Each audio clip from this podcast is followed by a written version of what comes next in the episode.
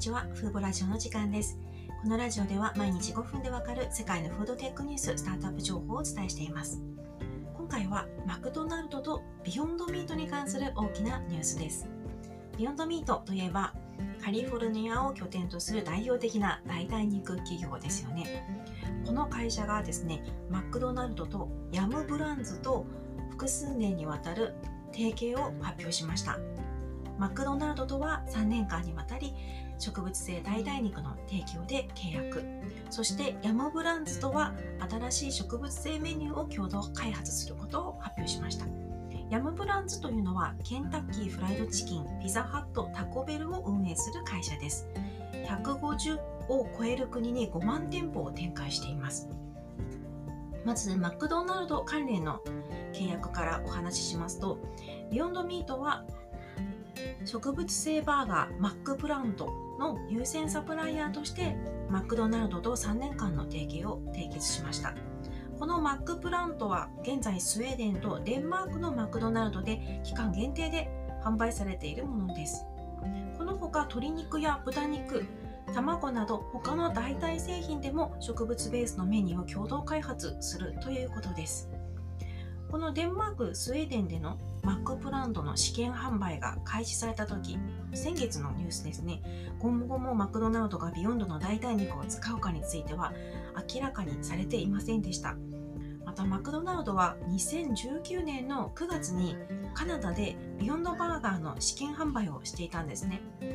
しかし6ヶ月にわたる試験販売後、完全導入には至らず、マクドナルドが公式ホームページからその記載を何もあのアナウンスせずに消していたという沈黙による終了にさまざまな憶測が飛んでいました。しかしあの先日のデンマークスウェーデンでの試験販売発表からわずか1ヶ月で3年間にわたる2社の提携が発表されたことは大きな前進になると思います。そして今度次のヤムブランズとの契約について見ていきますとビヨンドミートはヤムブランズと今後数年かけてケあのケンタッキーフライドチキン、ピザハット、タコベル向けに新しい植物ベースメニューを共同開発するそうです。ヤムブランズとの提携についてはマクドナルドのように具体的なタイムラインは公表されていないんですがこれまでにもビヨンドミートはヤムブランズといろいろ提携してあのそれぞれのブランドで試験販売をいろいろ実施してきているんですよね。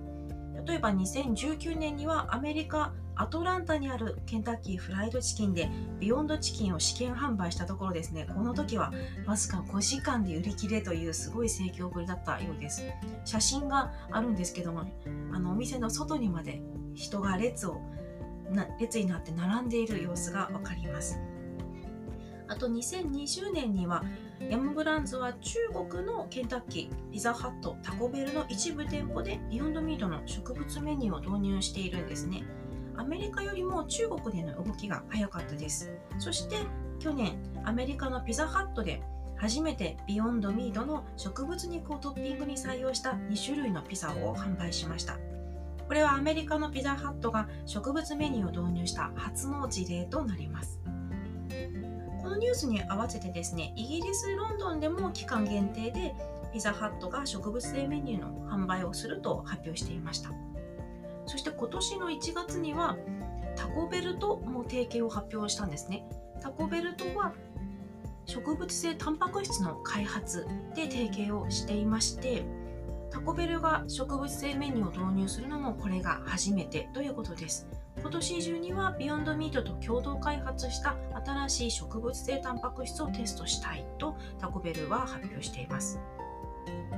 このように今年に入っておそらくビヨンドミートの今回あのこれまでの一番のビッグニュースが今回のマクドナルドとヤムブランズとの提携発表だと思いますが先月にもビヨンドミートは大手企業と提携あの大きなニュースを発表していたんですよね、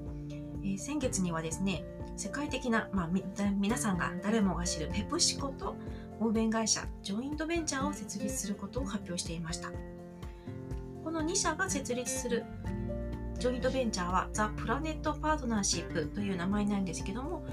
ペプシコとビヨンドが共同で新しい植物ベースのスナックやドリンクを開発するとしていました。このようにペプシコマクドナルドヤムブランズが相次いで代替の企業と手を組むことは植物ベース食品への需要の高まりを反映しているのは、まあ、間違いないですよね。実際にデータからもその動きが分かりまして GFI の報告によりますとアメリカでは植物ベース食品の売り上げはこの2年で1.29倍になっていて50億ドルに増えているんですねただこのデータはコロナが発生する前2019年終わりまでのデータですのでその後はもっと増えていることが予想されます他の調査報告によりますと植物ベース食品の市場は2027年までに742億ドル規模に達すると見込まれています。ビヨンドミート、私はちょっとあの株はやってないので詳しいことわからないんですけどあの株が下がったりいろいろ言われていた時期はありましたけどもこの企業としての動きを見る限りでは新型コロナに世界中が混乱していた中2020年ビヨンドミートにとってはニュース続きの1年だったんですね、まあ、株の動きはわからないですけどもこの企業としてのいろいろアグレッシブな動きという点では非常に積極的にあの動いていた企業だと思います。